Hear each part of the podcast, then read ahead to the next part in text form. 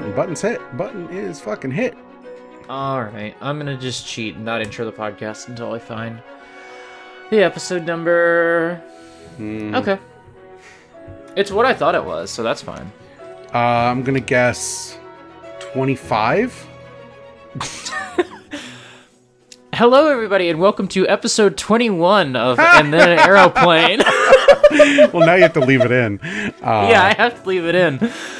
Uh, I'm Autumn. I'm joined by M. It's uh, anime time. It's anime time. Uh, people fucking love this anime that we're gonna talk about this They week. do. They sure do. I feel in We're many ways here- uh, like we we have like three three movie four movies left something like that. I feel in many Mhm. ways this is like still the like final boss of this podcast, and after this it's all like just end game stuff. Yeah, this. Uh, so we're talking about The Wind Rises, and when this movie came out, it, I know that Miyazaki retired has retired like six times, but this really felt like Miyazaki's done after this, and like that made that just makes it feel like the podcast is done. But next is like the movie that I'm most looking forward to, and Yeah, have same. most been looking forward to for episodes and episodes now. Yep. So, um, yeah, this felt this feels like a big thing to cross off the list. Yeah. Um, uh. Oh, oh! I was gonna say one quick thing before we got into the actual episode, um, which was just that uh, between episodes, I watched Gauche the Cellist, which is one of the uh, Takahata movies before Ghibli. Oh, People right. should watch that. You said it's it was really super good. good. Yeah. Yeah. The um Did you just Yahoo just anime about- that, or is it on something? I just Yahoo animate it. Okay. Um, I'm still seeding it if people want to find it. um, it's just about like a very angsty boy who like learns to um play the cello better. The story is whatever. I just think it's like one of the most gorgeous movies like ever. so people should check that out. Okay. Um, it's like Takahata in 1982, I believe. So it's like right before Ghibli starts. Oh, all right. Cool. Yeah. But yeah, uh, The Wind Rises came out in 2013, uh, directed by Hayao Miyazaki. Um, I imagine it's written by Hayao Miyazaki. Yes. Um, do you want to summarize it, or do you want me to summarize it? Uh, well, I want to say it's based on a book, uh, The Wind Has Risen by Oh, Tatsuo yes. Hori. Um, and yeah, I can briefly summarize this, whatever. It's very short, actually. There's not a whole lot here. Mhm. This is the story of Jiro uh, Horikoshi, who's a real person. Um, and as a young boy, he uh, wanted to be a pilot, but he wears glasses, so he can't be a pilot. And he reads about uh, Giovanni Battista Caproni, who's a famous Italian aircraft designer. And he's like, I want to be like him when I grow up. And dreams of meeting him in a like high, uh, magical realism like dreamscape that they both share as they dream of flying. It's it is heavily implied that he's actually talking to Caproni here. Um, and we'll just go with that as the read unless you object heavily. Um, No, I'm good with that. um, and uh, he tells him like, "Oh, I've never flown a plane myself, but I like building them. That's my dream." And so uh, we cut to him five years later when he's going to the university, and uh, he meets his girl right before an earthquake hits, and uh, their meet cute is him helping her escape to her home, um, carrying her maid whose legs broken. Um, and then it cuts to him after he's graduated, and he's part of uh, you know aircraft manufacturer Mitsubishi. Maybe you've heard of them, and they're working on airplanes, and that means they're working with Germany, uh, and they go to Germany to like figure out how the Germans build such good airplanes. There's a lot of weird, uh, like half-hearted attempts to be like, no, you don't understand that the Germans are really scary, even to the Japanese guys who are working with them on building their war machines. um, he becomes a, a chief designer. Uh, he starts working on his like magnum opus, uh, which turns out to eventually be uh, the Zero, which is you know the famous Japanese fighter plane or whatever. At the same time, um, he runs back into the girl that he met, uh, Naoko, and turns out that uh, she uh, remembers him, and uh, they're they're in love, and that's what's going on. Except she's got tuberculosis, and it, it's a you know fated situation. Like that's not she's not coming back from that one, and Mhm. so uh, she's like he's like let's get married, and she's like well let's wait until I recuperate. Um, and she goes to a sanatorium to recuperate or whatever.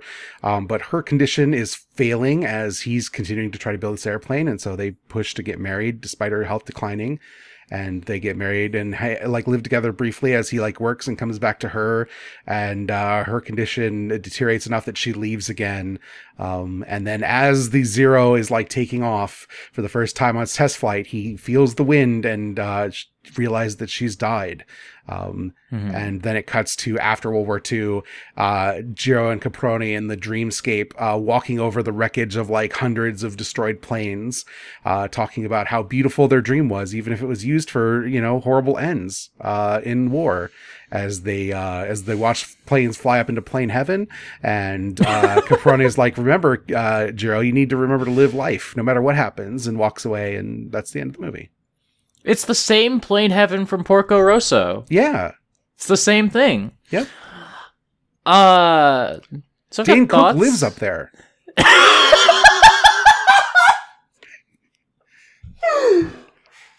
But before we get to like uh talking about this movie, uh there's some voice actors this time. So, okay, this is the weird situation because the Japanese voice cast, like most Ghibli movies, is mostly just a bunch of like TV actors and movie actors that I don't know a fucking thing about.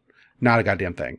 One exception, one notable, immense exception, and that is uh, Jiro himself as an adult is voiced by Hideaki Anno. If you don't know who Hideaki Anno is, maybe you're like listening to this podcast and I don't know what universe you came out of. If you don't know who Anno is, please let me know how this happened.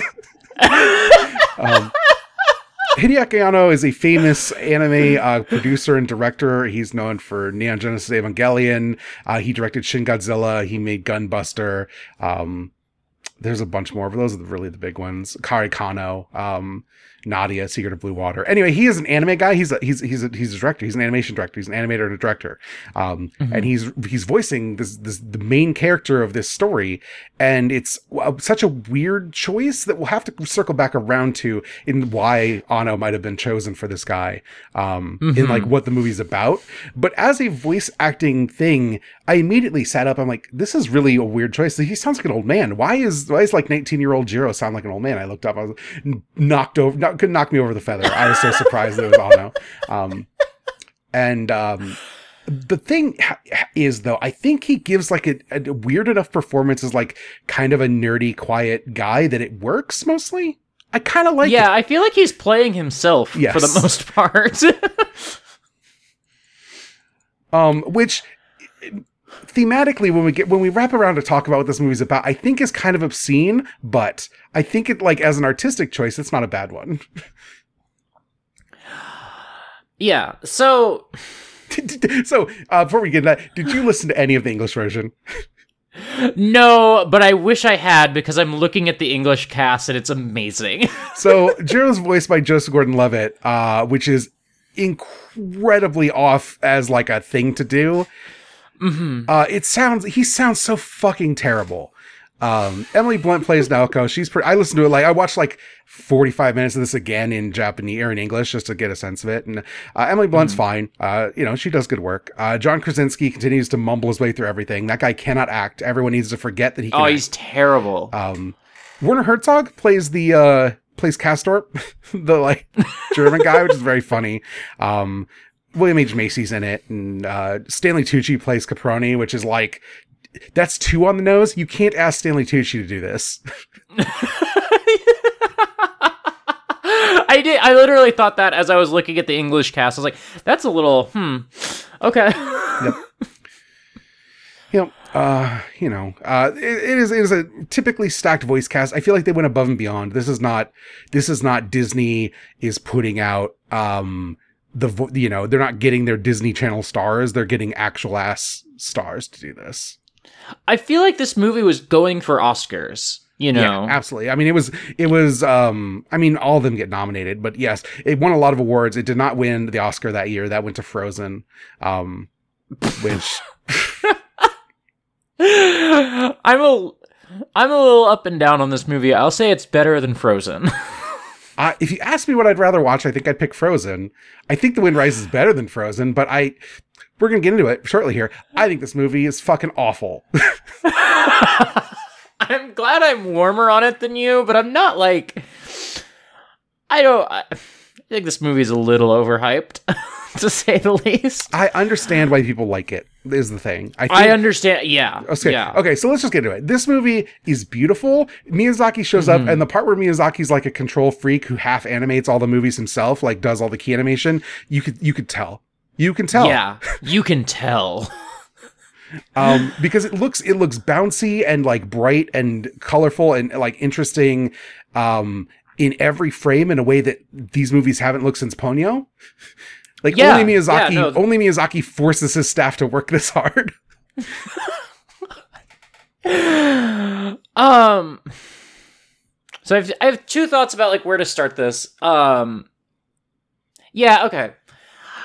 So at almost the exact midpoint of this movie, um Caproni and Jiro are having a conversation and Caproni says um like take the pyramids for example. Would you rather uh like a lot of suffering goes into making the pyramids, but would you rather live in a world with pyramids or without them? I'd rather live in one with them. And I I this the whole thesis of the movie is like, oh, well, these planes that Jiro is building are like, you know, tools of destruction, but they're beautiful planes, aren't they? And um on some level, like Miyazaki is destroying human lives to make this movie in this bizarre way that he makes movies, but it's a beautiful movie, isn't it? And Uh, it's So I don't understand what this movie's talking about because Caproni says this, and I I believe a guy like Caproni would believe this, but yes. it's not 1930 something when we're watching this movie. We know, uh, based on all the material, that the pyramids are probably not built by like slave labor. They were probably like highly respected engineers because they built the fucking pyramids, and we don't know how to do that with our technology, even. um and so his like weird like egyptomania talking out his ass about the weird racism of like egypt building the pyramids makes sense for that character but the movie's not about how he's wrong about that. The movie's about how he's right about that and how difficult it is to make beautiful objects that are co-opted for uh like human suffering. But we're talking about airplanes in a world where like when we when we're introduced to Jiro, he's like drawing planes and like he makes paper airplanes and hobbyists exist. Yeah. people people make airplanes like on their own out of wood that they go up and fly or whatever. Like even in this era jiro could have just made planes on his own. He could have left the country. He could have uh, just built them in his backyard like as like a hobby or whatever. Um no one is forcing him to build fighter planes for the japanese military except him and the movie's not about that. It's not about that one bit. It's not about questioning his choice to do that. It's obviously if you want to make planes, you got to make the best planes you can, and that means working at Mitsubishi making warplanes. Um, but specifically, every time asked about the human cost of that, going, "Well, I don't like war, but it's all it's what I had to do to get the planes made. So who who can say what's good and bad?" Uh, in a way that is not just like ignorant of the material situation, but like actively obscuring like the actions and choices people in power make to produce things. Mm-hmm. And then also tying that into the narrative of Miyazaki himself as like a man who, you know, famously is like not into anime, but it makes these beautiful, very expensive, very laborious projects, and is like, oh, is is is citrus worth it if I get to make the wind rises? Who can say? but that's just people making cartoons. It's not bombing other countries. Yeah, yeah. Like um there's just a I I I think it's a false equivalence when like we we see like we don't see the devastation. Like like the the damage that these planes are doing is like abstract and distant and like I, I- I think it's I think it's really telling that we see like m- large portions of Kanto like burned down in the earthquake, but we don't see the firebombing of Tokyo in World War II, right? Like we Yeah. don't see we don't see the planes wipe European countries and Japanese cities off the map. Like entire generations died. We talked about this last movie. like everyone grew up an orphan because everyone died in this war that was caused by people like him going, "Isn't it beautiful when I make this plane with smooth rivets?" Right. And the movie I think is perfectly perfectly comfortable pointing to oh well we use German technology and look how bad the Germans are and um Castorp can show up and say oh look at all these bad things that Imperial Japan has done but like it, it's not it, it wants to gesture at these things but it, it can't actually like reckon with the like terrible terrible horrifying things that like these planes did Yeah, You I- know? Miyazaki fundamentally has no material analysis, right? Like Mhm. things just happen. People make choices. They live their personal narrative dramas, and that's it. And everything else is an unforeseen circumstance, like or consequence of those actions.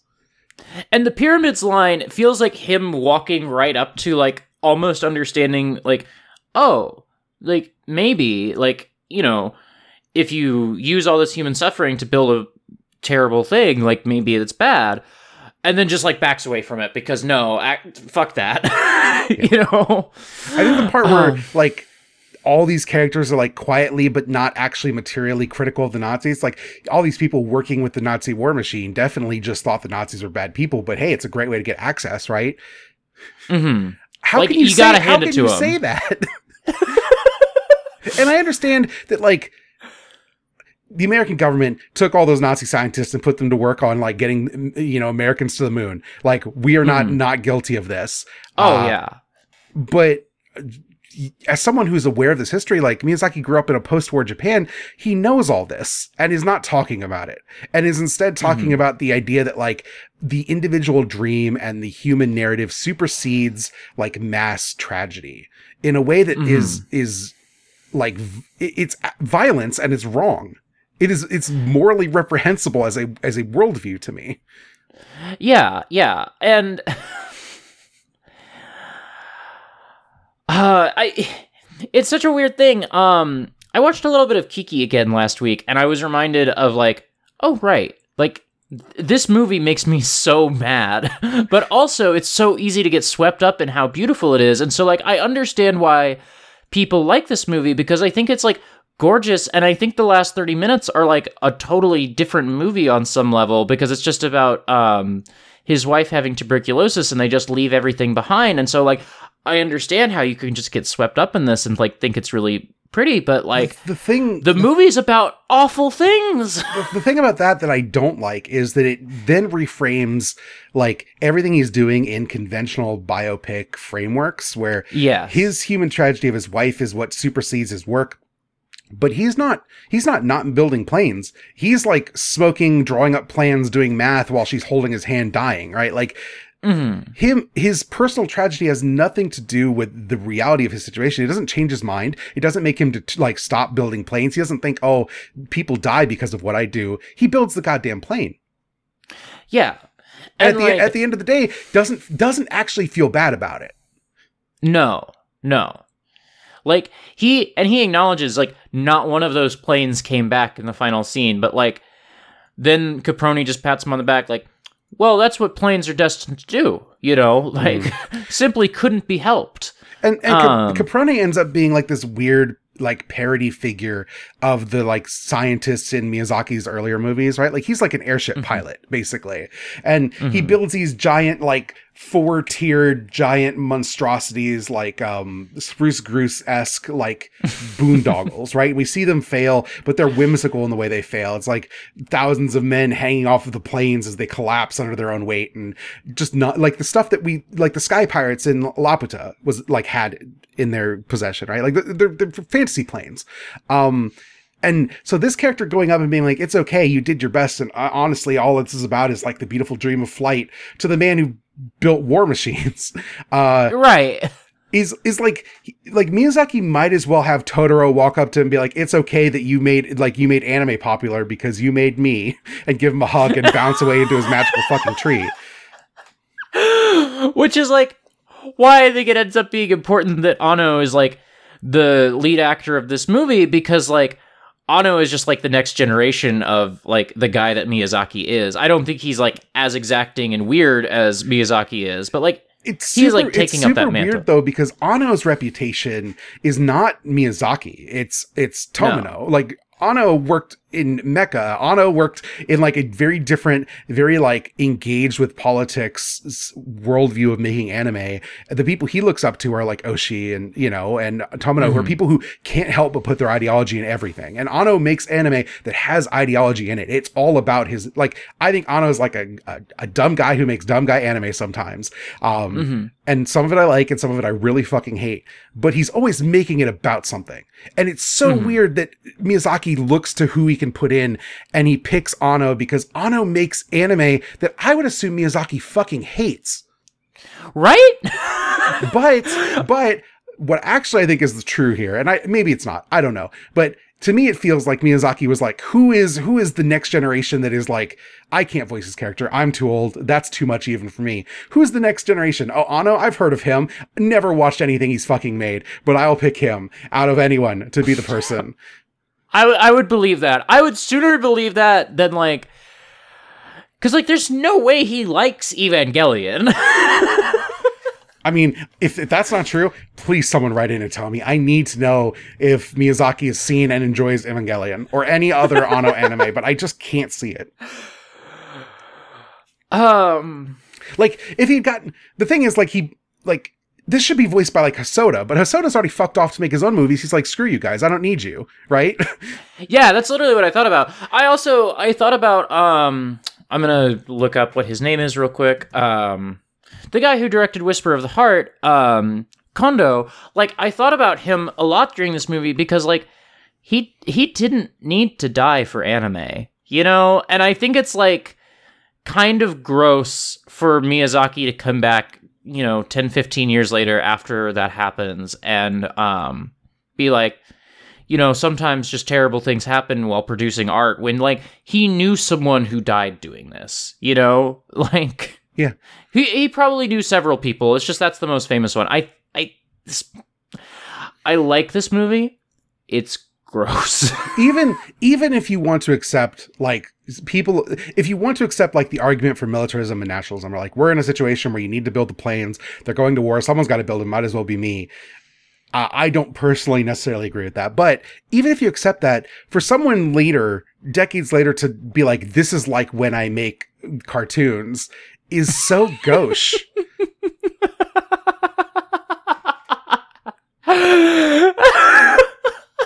i don't understand how you you connect these things and no, not feel like filthy about what you've done you're you're right. You're absolutely right.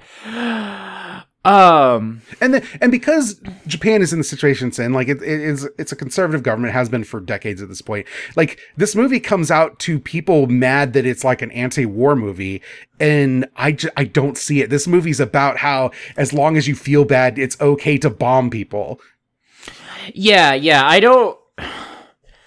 Uh, I think Camille said on Twitter the other day, like he's anti-war. Don't ask what anti-war means. Um, and like, um, yeah, like I, you know, I Miyazaki is a deeply conservative person. Um, I don't know how you watch his movies and get anything else out of that. I thought about this movie um sometimes in conversation with Shin Godzilla 2 because of like the conversation we had about like that being a like pretty nationalist movie, but what does that mean in the context of like um Japan being like occupied for the however many decades now. Um and like I I just think that the mo- the way that this movie is um about similar things of like nationalism and like Japanese pride, I just think it comes off bad when like the thing you're proud of is World War II. Yep. I don't know. Yeah. um yeah and the inspiration of like it's whatever whatever reality happens is fine as long as it was in the pursuit of like a beautiful dream is is like the the indiv- the way it centers individualism kind of calls me into question like all of the things Miyazaki's done. Like the ways in which we find friction with a lot of his work is because he often falls into narratives that are like this one girl is special she's going to get it done and that's what that's what makes the story good. That's what makes her good and what happens to her good. Um but if all that's in service to someone who doesn't understand why it's bad to build weapons for a war effort uh despite being a professed person Mhm. who hates war um then I don't I don't know what to, what to say. Like Shirow, the the manga creator, um, Mhm. made uh made like Dominion and um Ghost of Shell and stuff. Dude fucking loves guns. He's gonna make a manga about guns. I don't particularly like enjoy that necessarily, but at least it's consistent. For someone who apparently hates war, Miyazaki really likes to make movies about how sick war is and like building the machines of war are. You're totally right. Um and like it's it's just so weird because I think the first hour or so of this movie is really about that and then um Caproni has his last big dream sequence for a little while. Like he shows up a bunch in the first hour and then not as much in the second half of the movie. Mhm. Uh, and in that last um, scene is like, well, isn't it worth it if you go make a beautiful thing? And then the movie kind of pivots into let's just make a really nice like roman like star-crossed lovers thing, um, and drops a lot of the like thinking about um, thinking about plane production at all. It doesn't completely drop it, but it pivots away from that in a big way. And so like he halfway through the movie he has like a dream guy show up and say it's okay to just make the pretty anime and then he just goes and makes the pretty anime and stops worrying as much about if it's bad or not Yeah. yep. Uh, and like this, oh, go ahead. I was just gonna say that like I think the scene um I think the scenes um after uh Jiro has one of like the one of the planes he designs like fails miserably and he goes and spends some amount of time at this hotel where he reconnects with um uh Naoko and he meets Castorp and I think those scenes at the hotel are really good like they're the best part of this movie but like they've got nothing to do with what the movie's about on some level Yep. Yeah. Um, there's a really good interview that it, I'll try to remember to link in this, or not an interview. It's just like a news article um, about around this when this came out, um, and the the accusations leveled at uh, Miyazaki. Uh, worth pointing out, like historically, like the movie doesn't actually get into the details of the production of this stuff, but like the Zeros were the planes that did Pearl Harbor, right? Like they're they're they're like the Mhm. the, the forefront of the planes of the Japanese war effort. Um, most of them are built uh, in in Korea by forced labor when Japan invaded Mhm. Korea during the war. Uh, Mhm. like he's a man who used like you know prison and slave labor for his stuff. Um, Mhm. Meanwhile, like everyone in Japan's calling him a traitor for you going against you know the history of the glory of Japan or whatever because that's where Japan's at these days. Um, Mhm. and Miyazaki's response to this is like, I'm a pacifist, but I have complex feelings about it. Cause like, I think the, I think what the Japanese military did was wrong. But the quote about the zero specifically is like, it's almost it's like out of my lane in terms of talking about, cause I feel like it represents like a critique of your own culture that like is so, to me reads really bad. But the quote is, Mhm. the Zero represented one of the few things we Japanese could be proud of. They were truly a formidable presence, and so were the pilots who flew them. How can you be a pacifist and say that?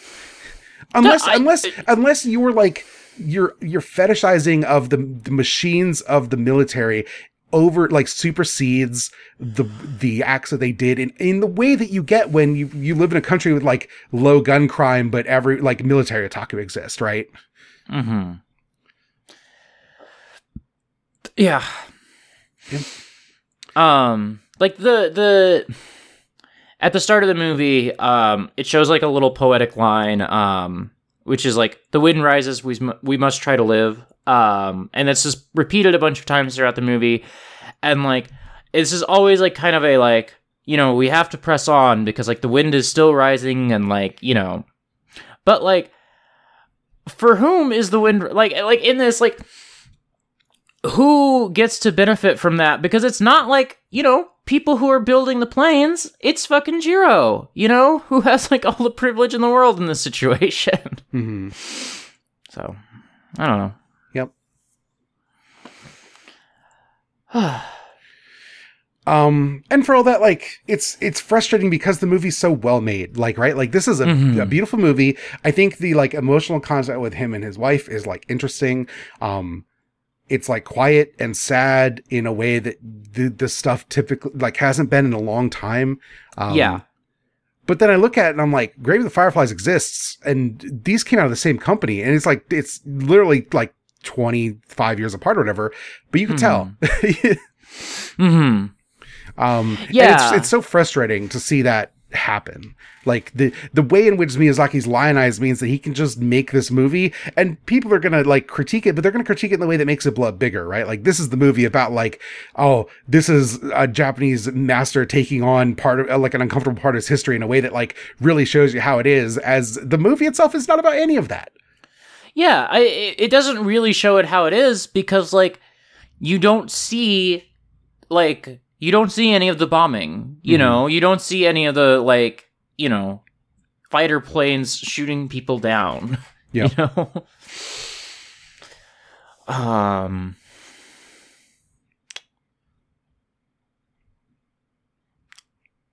I feel like I feel like we blazed through that. Oh, it's been thirty minutes. It's been thirty Look. minutes. Like, There's only one thing to say. We just say it a lot. yeah, yeah. Um, should should we go to questions? Do we have anything else besides? no, I think we can just go to questions. okay. I don't I don't like being the person who comes on here and says all the beloved Ghibli movies suck. And I feel like that's happened. I mean, I like I like Spirited Away. I like Ponyo. I'm really mad finding out that he was going to make Ponyo 2 and made this instead. Um Oh, what? yes. fuck this movie. no, I was I was about to say like it's funny because I texted Molly right before we recorded. I'm like, oh, I'm glad that I'm gonna come in like a little warmer on like the beloved Miyazaki movie for once in my fucking life. And then like you came in hot, and I was like, you know what? I'm just gonna meet them there. Like fuck this movie. Um so yeah the thing is if it, if it was it was if it was any more self-reflexive i think it'd be a much better movie and the craft is Mhm. such that you're like okay miyazaki's going to come in he's going to spend you know eight years making his movie like you know we were still waiting on his next one after this um he's going to Yeah. take forever to make his movies um and they're going to be beautiful and that's part of the the equation you're doing when you watch miyazaki films and um if the if the content was there, I think this movie would have a lot to could have a lot to say and be interesting. But he's not that person. He never was. Yeah, I think the the best that he does in this movie is walking up to a really interesting question and then shying away from it. Yeah. Um, and and, not and also not thinking making it about him in a way that sucks. Oh yeah, this movie is so about him. I know we've said that a dozen times, but that was not something I was ready for. I guess like I feel like I've heard everybody talk about how it's about the planes, and I did not know that it was about him. But like in the first fifteen minutes, it's like, oh, this is a movie about him. yeah. You know.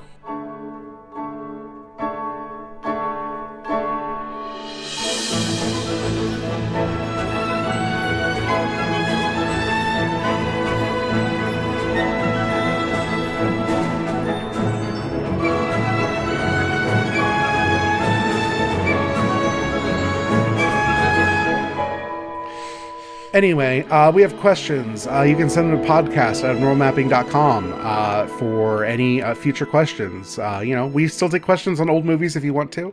Um, the first one comes from Adam. At what point in Miyazaki's career should he have quit animation and gone into aviation? Can I say after Nausicaa? Uh, yeah, sure. There's movies I like after Nausicaa, but like, um. Yeah, I mean, he probably had enough money that he could have just fucked off and made planes in his backyard, right? Yeah. I mean, like, I'd probably, like, after Porco Rosso, like, things start getting, like, really up and down, you know? Yep. Um, so it would be funny if he made Porco Rosso and then fucked off and made Planes Forever. So yeah, I'll say Porco Rosso. Uh, did you read up on Jiro Horikoshi either before or after watching the movie? And if so, did it uh, affect your read on the film? No. Um, I did, but I don't think it changed my opinion of the movie. I feel like the movie uh, is extremely not actually about him anytime it wants to not be about him. Mm-hmm. yeah, that's a good way of putting that. Um, I got an email here. Uh, it's about only yesterday. Hell yeah! Hell yeah! Well, I wanted to show my kid niece her first Ghibli film and decided to go with this one. We both went in saying spoilers, and halfway through I felt I made a mistake. What are the chances this Yeah, film could heck a kid up? I just think a kid would be bored by this. Th- that was my reaction. Um, I know there's like you know there's like con- like her, the dad hits her in that movie or whatever when she's a kid, Mm, but mhm. um, when I was growing up, a movie that every every kid I, of my age saw was a movie called Radio Flyer. I don't know if you know about this. Probably it's forgotten No. basically, but it's about it's like two brothers who want to build. Uh, surprisingly, want to like build an airplane out of their like red wagon. They want to put wings on it and fly away, and that's because their dad is like super abusive. And I don't know if this is true. I didn't look it up on Wikipedia, but I remember one of the kids uh, being murdered by their father, and then the other kid getting away. That's how that movie ends. It's a heartwarming film that you want to show kids in the in the early '90s. Um, only yesterday's fine. It like it might lead to some interesting conversations, but I think those conversations are fine for kids to have. Uh, kids should Mhm. know that some parents, you know, hit their kids, and we don't think that's okay. And you know, tell an adult if that happens. Yeah, yeah. I, I I think it's fine to show a kid only yesterday. I just if I were you know yes, I 10, would have been super. Bored. I would be I would have been profoundly Please- bored. please I would show be her like, can we watch Ponyo." Yes. Yeah. Ponyo Spirit uh Spirited Away I feel like used to be like the one that everybody's like, "Oh, this is like a really good like kids and adults movie." Um uh yeah. I think if I was, I mean, I, I don't know because I wasn't 10, but if I was 10, I feel like Spirited Away probably would even bore me a little bit. I don't, Yeah, know, I don't know how I- old this kid is. It is not said in the email. So, No. um, Ponyo though. Ponyo's great. yeah. Uh, we've got an email from Joe uh, who says, uh, This is one of two Ghibli movies I watched in a movie theater, the other being Princess Kaguya. Um, coming back to it, it, I think it was a formative experience for me, not because of the quality of the film, but because I vividly remember ideology hitting me like a truck when a character says, Airplanes are not tools for war, they're not for making money, airplanes are dreams on top of a war machine that is going to war.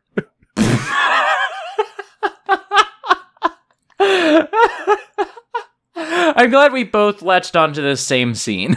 Um, three questions here. Is Hiro and by proxy Miyazaki Otacon?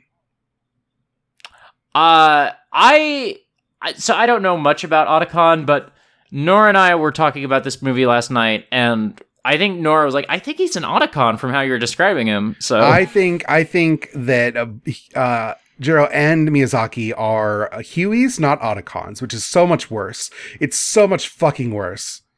Okay, see, like you asked me before you recorded, like how much Metal Gear I know. I don't know who Huey is. Huey is I Otacon's first- dad in Metal Gear Solid uh, Peace Walker and Five, um, Okay. and he is also a coward who builds war machines and then feels bad about it. But what he does is turn that into being angry at other people for making him build the war machines that he decided that he was oh going to make. Fuck this guy. yes, he's he's the fucking worst character in the entire universe. Um, favorite airplane in this movie? Um, I like I like the one. Um, it's weird because you don't actually see him build the zero. You see him build like whatever like the thing that leads to the zero yeah, is. the I one think. with like the bent wings. I really like the one with the bent wings. Yeah. I think that thing's neat as hell. I like Caproni's big three-tiered nightmare dream plane. I think it's sick as hell. I I do love um because there's the there's the plane that he builds that takes off from the water and immediately falls apart, and then there's the other one that's like um got like every single person in town stuffed in there, and like the plane becomes very malleable because it's a dream, and like everybody's like pushing on the steel, and like that's not how planes work, obviously, but like that was really good. Yep.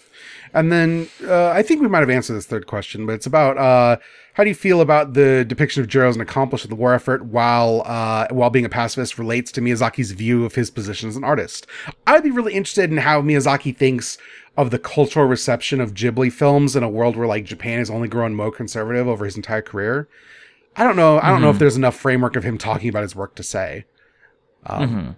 But if anyone knows anything about that specific thing, I would like to read his thoughts on that.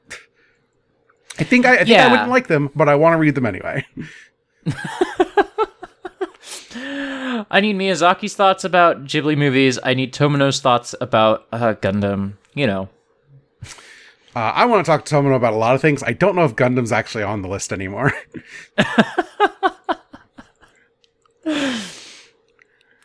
um, let's see. Uh, we've got questions from Tron. Let's see if uh, we've covered any of these. Uh, Tron asked about the soundtrack. Joe Hisaishi's back. Uh, miserable. Miserable. Oh, I uh, kept getting it mixed up with a theme from Porco Rosso. yes. Um, Tron also asked about the sound design. The part where the plane engines just make human like Foley mouth noises is very good. Yeah, that shit rules. Yeah, all the planes like putter, like it's just someone in a mic going. Uh, I probably wouldn't have noticed it if someone hadn't pointed it out to me, but Juo had pointed it out to me like when I was like 10 minutes into the movie, and then from then on I was like, oh, that's rad as shit, because you can hear it, you know? yeah. But it's also convincing. Yep. Um, who's your favorite character in this movie? I think there's. Naoko, probably. Um, mine is uh Jiro's sister. I think she's great every time she shows up. I just, I, I just like the doomed woman. It's just my thing, you know? Okay. Yeah. No, I just like uh I I just think his sister's really good. She's very forthright. She has no interest in any of his bullshit. Uh Oh, she hates his shit. yes. But she's like, How dare you marry this doomed woman that I like and is nice? what stupid tragedy have you invited into our life? Because that's the other thing is he he like we didn't talk about this at all, but he like moves into um his boss's house at some point, and like his boss just seems like the nicest person who's ever existed to like put up with this. Yes. His boss also seems to have like money, so it's probably fine. But like, yeah. Um, we got an email from Alec uh, that says, uh, recently found out that Miyazaki's father was an airplane builder in World War II, which for me made the romanticization of building warplanes in the movie hit a bit different. Does this change how you feel about the movie and how it frames Jiro's work? Um, no. Not really. I think it just drives the point home, but like we. I, it doesn't change anything. It's like, oh, okay, that I, those things click Miyazaki's, place Miyazaki's even problem more. has always been the romanticization of like a bygone era, Mm-hmm. and it just so happens that era is like World War II and post World War II Japan in a way that is like, like what are you talk? What are you talking about? just because Yeah. you grew up in it doesn't mean it was good. I grew up in the '80s. The '80s fucking sucked. There's nothing redeeming about them. I grew up in like I was born in '96, so like I grew up in the 2000s. I I I know there's no redeeming that shit. Like, Um, Anthony writes in, uh, what are some of your favorite planes or other ve- air vehicles, real or fictional? I feel like I've talked about all of them on in the course of this podcast. Like, I don't. we? You know what? I've been reading some Star Wars this week. I think the X-wing is fucking cool. You know what's cooler than an X-wing? Hmm. A Y-wing. I think X-wings are cooler than Y-wings, but I respect it. I think I think X-wings being good at everything makes me like them a lot less. Like they're they're the hero plane in like a very specific way of that they're long range. They can bomb, they can dogfight, they can do whatever the fuck you need them to do because the hero's in it. Luke Skywalker's in it. Y-wings are just bombers. They suck. They're old. They're slow. They bomb. That's what they do. I think that's so much It- cooler. so in um in the first X-wing book Rogue Squadron, um there's like a, a lot of stuff about how oh yeah, those fucks over in the Y-wing squad, like those Y-wings suck. Like they're always talking shit about the Y-wing people and I'm like leave them alone.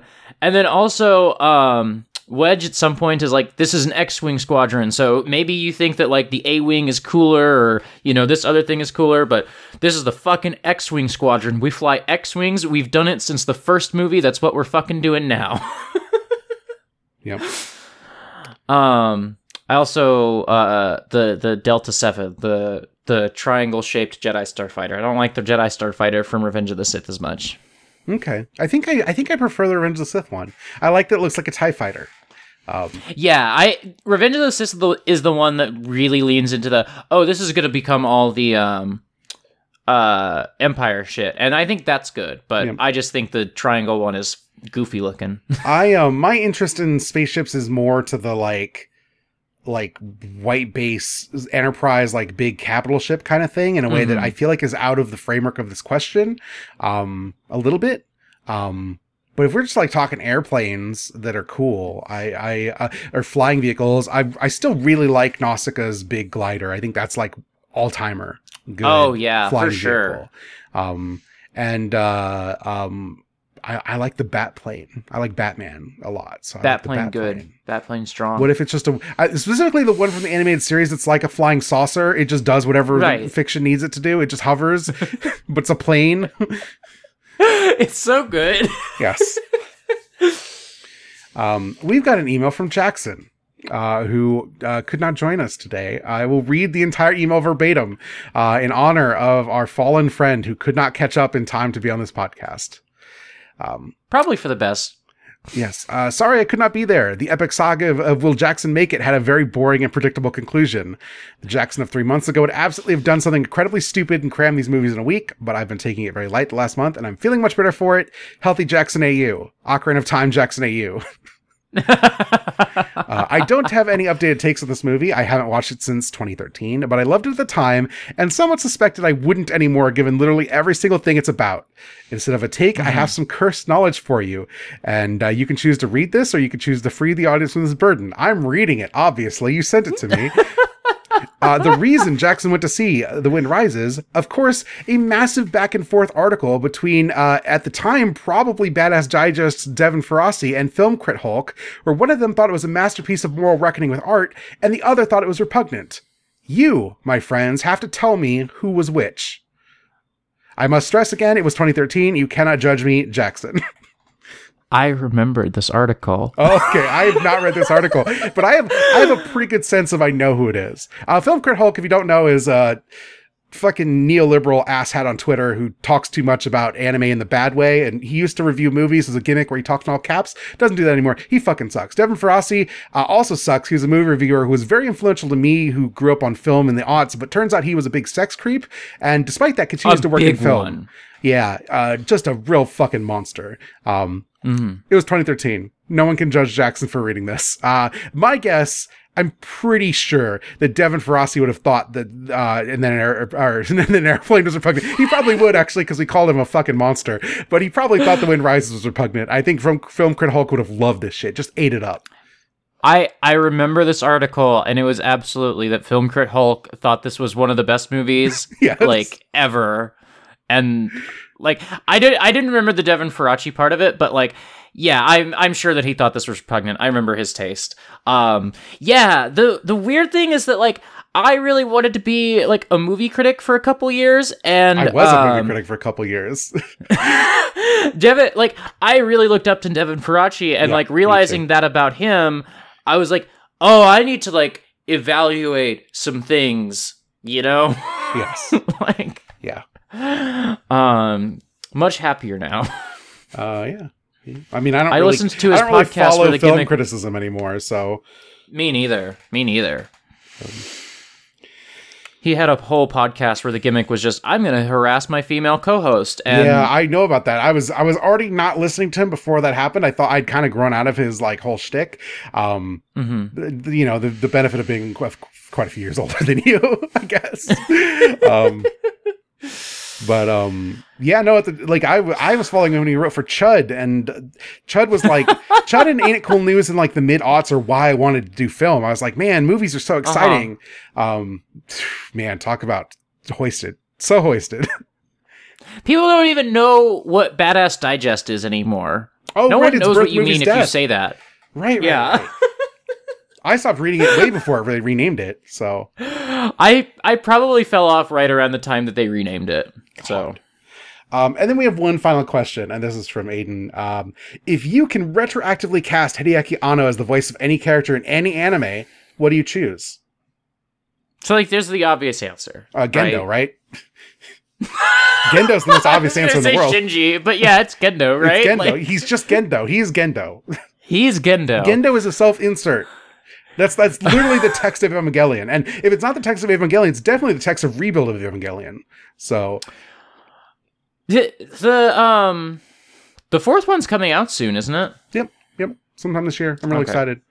Um, that means I'm probably gonna have to finally watch the rebuilds. Um, I like them quite a bit. Uh, we're probably going to cover them in some fashion. I don't know what that's going to look like, but there's going to be a beach house about rebuild at some point. We've we've said that. I can say that here. yeah, yeah. Um, Uh, you've been saying that for like two years now. So I say a lot of shit though. I don't remember it all. Uh, so who are you going to cast? Um. So I I've got Ghibli on the brain, and I'm like looking at like terrible choices I could make. Maybe Howl. Like, Okay, I think I think Howl is a very funny answer. All right, uh, that's I don't I don't hate it. Um, I I have an answer that I think is like funny, but I think it, it I think it would also be fun, but only for like one movie. Then you'd have to not do it ever again because it'd be terrible. I want Hideaki Anno to voice Lupin the Third. I saw Lupin and I was like, hmm, hmm. But like, what if what if Gainax did a um Lupin movie and Anno did the voice? That would be bad. Uh, God, that. that'd be. I mean, Gainax doesn't exist really anymore, so no one's doing that. But yeah, no. um, I just think it'd be funny if if Lupin instead of being like.